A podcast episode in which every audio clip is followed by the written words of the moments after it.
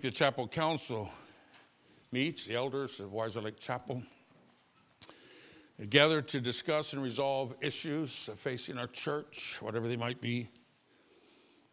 Most of you have never sat through one of those meetings. I will tell you, it's a sweet time. As godly elders who love the Lord and love this body work together to try to make things better here. You'll be happy to know that your elders don't fight when they meet. We listen to one another, we think hard, we try to figure out what needs to be done. But by the time we're finished, after discussing many issues, there is this poignant moment when we all realize we're in over our head. We don't have the wisdom or the power to fix everything we're frankly cast upon the mercy of our Lord. And so we always wrap up our evening by just laying before the Lord all the things we've been talking about, asking Him. I tell you that because our text raises the kind of issues we deal with as a council, the kind of issues you and I deal with as individuals the need to do what God tells us to do, but the fact that we often find ourselves powerless to know how to do it.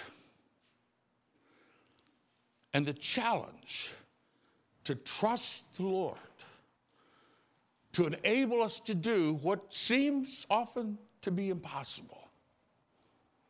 That's the kind of thing we're going to talk about this morning. Let me read the text. Matthew 17, verse 14. When they came to the crowd, a man approached Jesus and knelt before him. Lord, have mercy on my son, he said. He has seizures and is suffering greatly. He often falls into the fire or into the water. I brought him to your disciples, but they could not heal him. O unbelieving and perverse generation, Jesus replied, How long shall I stay with you? How long shall I put up with you? Bring the boy here to me. Jesus rebuked the demon and came out of the boy, and he was healed from that moment. Then the disciples came to Jesus in private and asked, Why couldn't we drive it out? He replied, Because you have so little faith. I tell you the truth, if you have faith as small as a mustard seed, you can say to this mountain, Move from here to there, and it will move nothing will be impossible for you. When they came together in Galilee, he said to them, The Son of Man is going to be betrayed into the hands of men. They will kill him, and on the third day he will be raised to life. And the disciples were filled with grief. We've talked about that last uh, paragraph a number of times, and we will some more. So our focus is on the rest of the first part of that text down through verse uh, 21 mostly today. Let me boil this down to three simple truths. The first is this God expects us to do what He says. God expects us to do what He says. Here we have what seems like an absolutely absurd situation. While Jesus was gone up on the Mount of Transfiguration with Peter, James, and John, the rest of his disciples faced what seemed impossible. A boy suffering from terrible destructive seizures brought to the disciples by his father seeking healing for his son. Well, they tried, but they were not successful. Of course, they weren't. We would probably think, why did they even try? You can't do that. But then when Jesus returned, he was upset at them for their failure. So, how can we explain these things? The disciples trying to do the impossible and Jesus getting upset when they failed. It sounds absurd. Well, to make sense out of it, we have only to turn back and to think back to Matthew chapter 10 Listen to what we read there Matthew 10, verse 1. Jesus called his 12 disciples to him and gave them authority to drive out evil spirits and to heal every disease and sickness.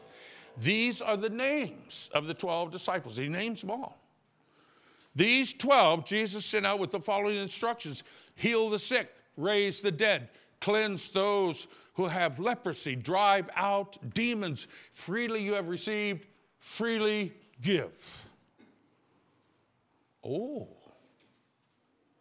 that puts it in a different light.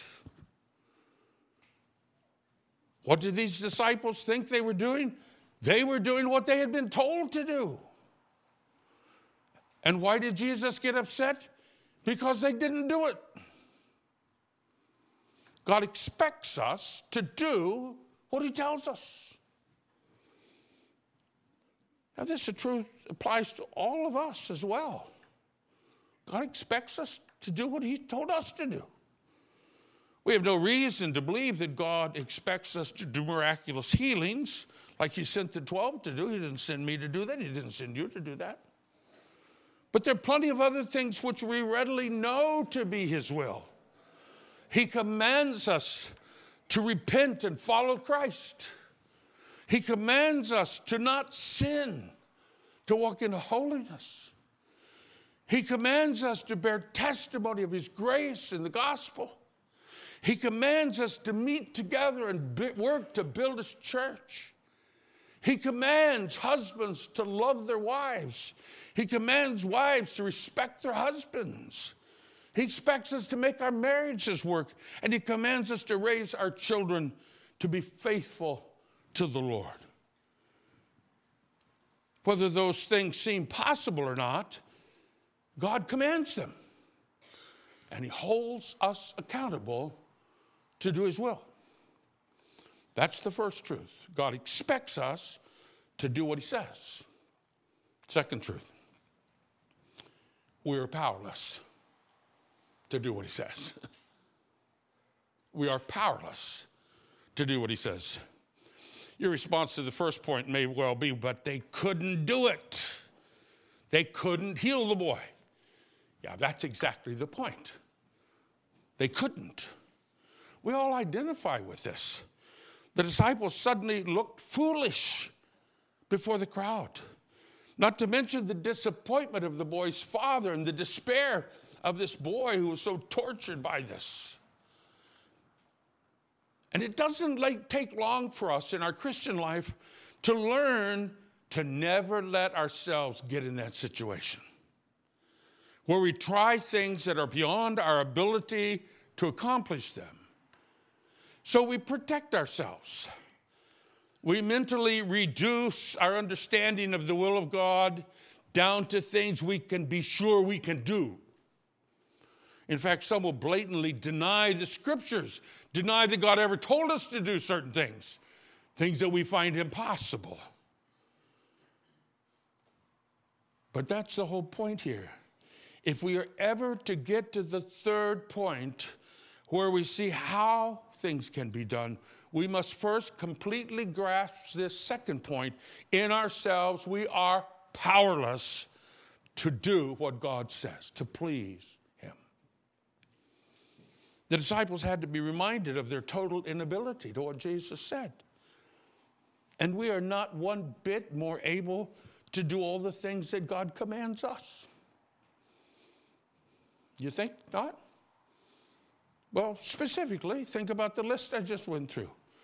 Do you have the power to stop sinning?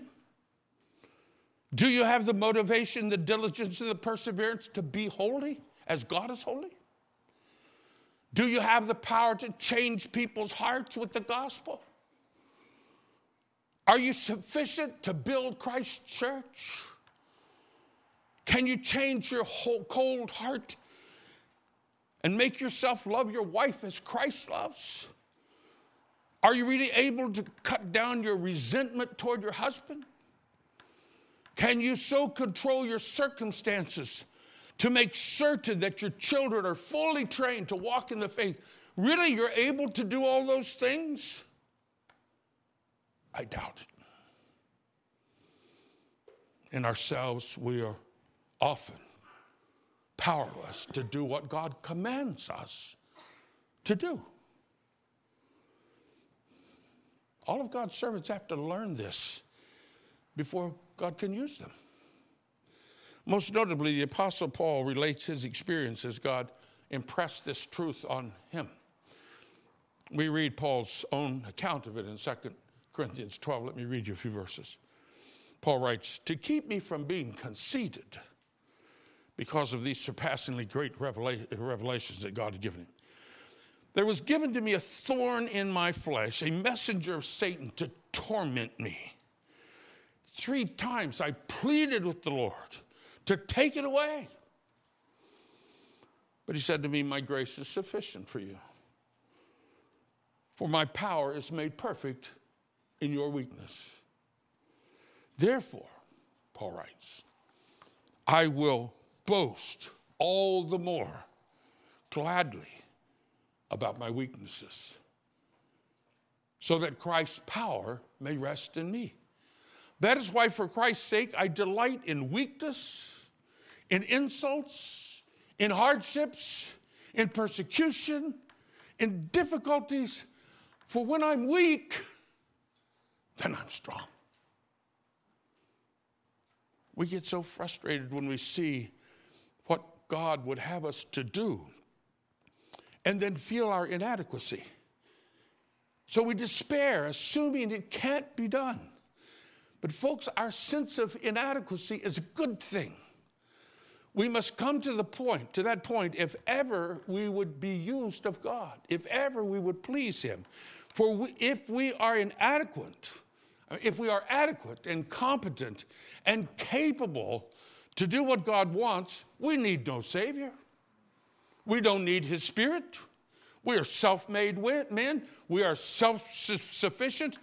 And that is a damnable doctrine. In ourselves, the truth is, we're powerless to please God. Which brings us to our final point, which is really the point of the whole section. By faith, we please God. By faith, we please God. There's a remarkable statement here, troublesome statement, verse 20. Jesus said, I tell you the truth, if you have faith as small as a mustard seed, you can say to this mountain, Move from here to there, and it will move. Nothing will be impossible for you. Now, it's important that we understand first what Jesus is not saying here. First of all, Jesus is not talking about the excavation business. He's not in the business of moving dirt, nor is that what he called us to do, except for a few people. This is a metaphor. William Barclay explains when Jesus spoke about removing mountains, he was using a phrase which the Jews knew well a great teacher who could really expound and interpret the scripture who, and who could explain and resolve dif- difficulties, was regularly known as an uprooter or even a pulverizer of mountains. To tear up, to uproot, to pulverize mountains were all regular phrases for removing difficulties. Jesus never meant for this to be taken physically and literally. But even beyond the literal misunderstanding, Jesus was also not saying some other things. He was not saying that faith is some secret psychic power that we have. We're not playing psychological games here. It is not proper to speak of the power of faith. No, God has the power. Faith is not our power. There's a lot of that sloppy thinking around. The idea that if you can think it and believe it, you have the power to do it. No, you don't. The idea that you can will a miracle to happen. No, you can't. You're not God. The idea of psychic power is part of pagan mysticism, it's part of godless spiritism. You and I have no supernatural authority to decide what mountain needs moving and then command that God do what we said. You got the dog, tail wagging the dog there. So, what is this faith that Jesus speaks of?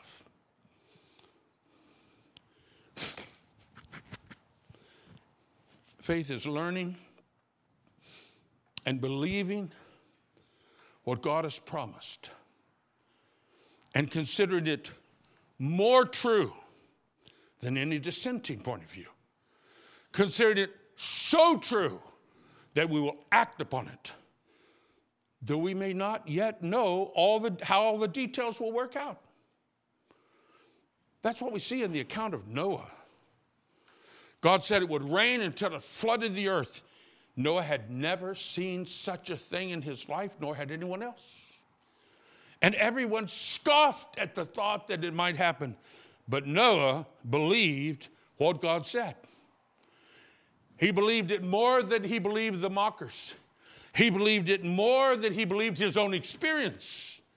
And so, in holy fear, Noah began to build an ark to save his family.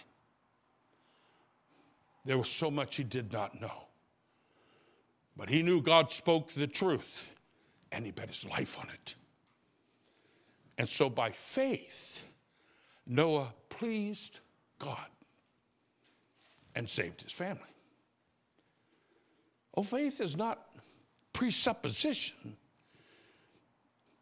That would be the case if we put ourselves in God's place to determine his will. Then took actions which forced God to perform in order to make it happen. That's what Satan tempted Jesus to do. You remember that? Where he took Jesus up on the top of the temple and he challenged Jesus to throw himself down from the pinnacle of the temple. And then Satan quote the scripture, quoted the scripture passage that God would send his angels to, to not let him dash his foot against a stone. And Jesus refused. God didn't tell him to jump off the temple roof. That would have been Jesus' own decision, which would have, in effect, put God on trial to see if God would do what Jesus wanted him to do, to bail him out. That's not faith. That sounds like bold faith. That's presumption. And so, by faith, Jesus pleased the Father. Folks, this walking by faith, not sight, trusting what God promises more than what we see this is how we live before God from start to finish through our life. In fact, this is how God saves us at the beginning. In His Word, He announces that Jesus' death and resurrection is sufficient to save us. And so He calls us to repent of our sins and put our trust in Jesus and follow Him. Of course, we know we're not able to change. We've tried that before and it didn't work.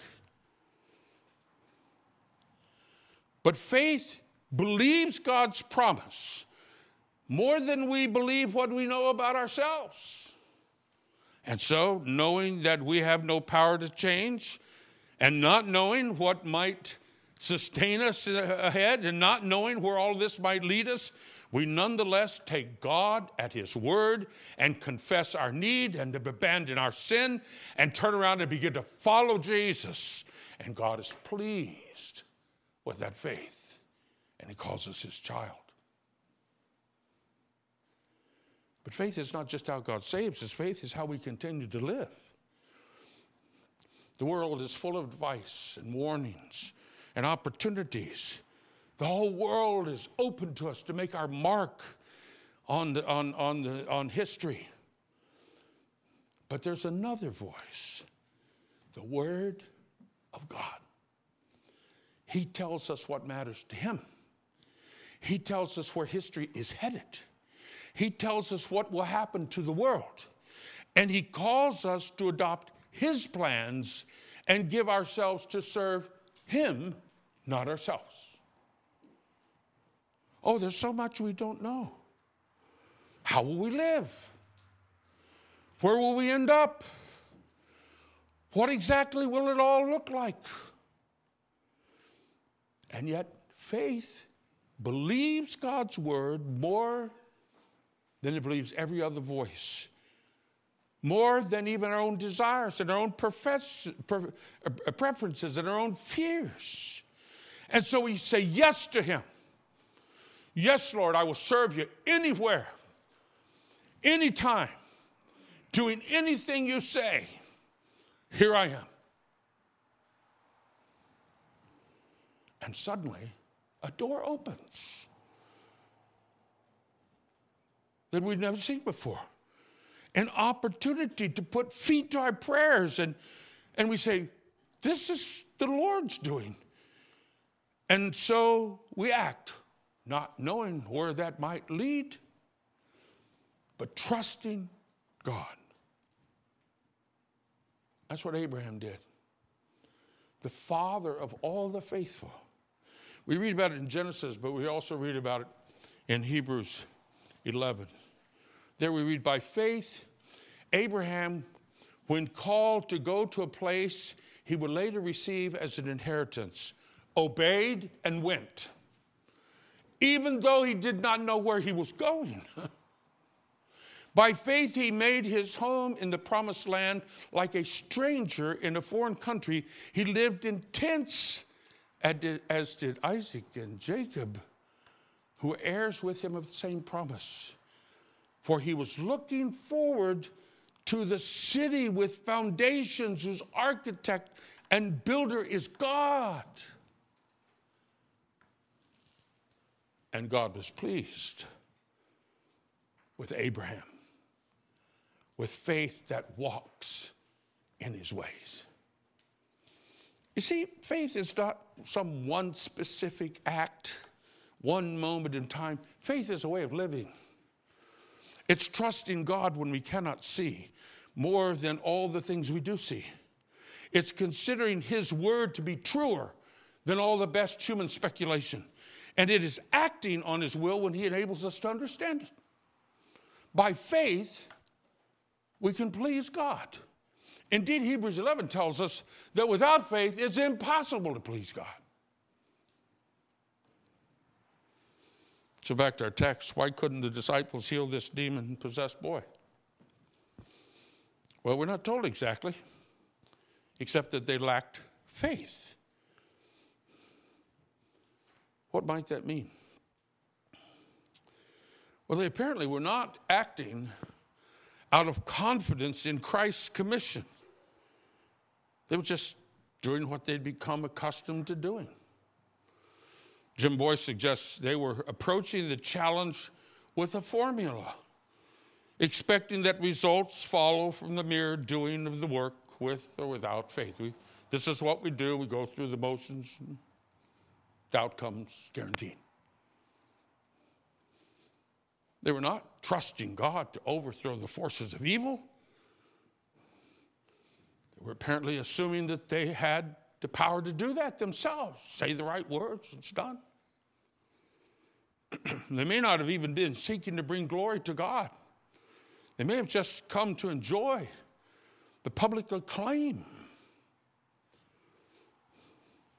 What we know for sure is that they faced a mountain of sorts demonic power, demonic possession, worldly forces of man centeredness and their own human weaknesses, but they faced them not with faith, resting in the wisdom and power of God, but in some lesser routine to which they had become accustomed. But only by faith in God could these mountains be moved, for only by faith can we please Him.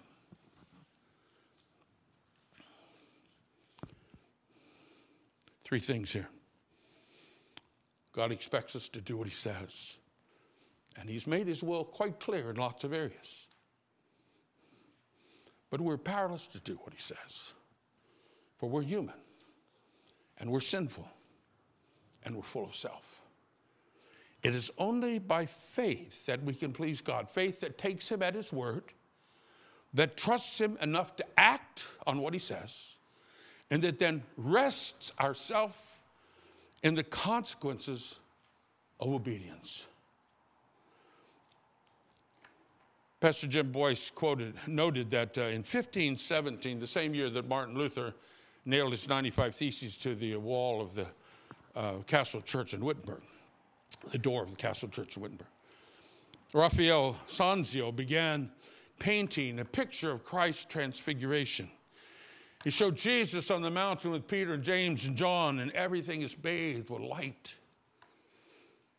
But in the same painting down at the bottom, Raphael shows the other nine disciples trying to cast a demon out of an epileptic boy and failing miserably. The painting contrasts the glory of the transfiguration above with the shame and confusion of the episode with the disciples below. That contrast, folks, is always with us. We who live in the already but not yet of the kingdom of God. But every time we pray the Lord's Prayer, we ask God to remove it. We pray, Thy kingdom come, Thy will be done on this earth as it is in heaven.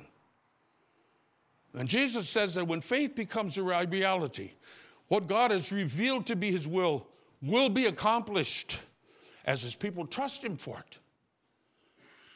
We walk by faith, not sight. That means we focus our attention on knowing the will of God and commit ourselves to doing the will of God, regardless of our strength, our resources, or our wisdom, knowing and believing that He will provide all we need to be faithful to Him. The only limits placed upon us is our lack of complete knowledge of His will in every situation and our lack of faith when we do know it. Amen. Let's pray. Oh, Father, we talk about walking by faith, and yet the truth is we are so careful because we don't want to look like fools like these disciples did. We're so careful to never step out beyond what we can guarantee what we can understand, what we can control. And the truth is, Father, then we don't take very seriously what you told us to do, and we certainly don't take very seriously our inability to do it, and we don't take very seriously that we need desperately your grace and your strength to ever please you at all. So teach us. Teach us these things until we boldly trust you, until we could say, Here I am, Lord,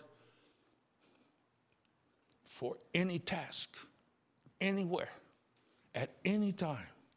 Here I am. I'm yours. I trust you.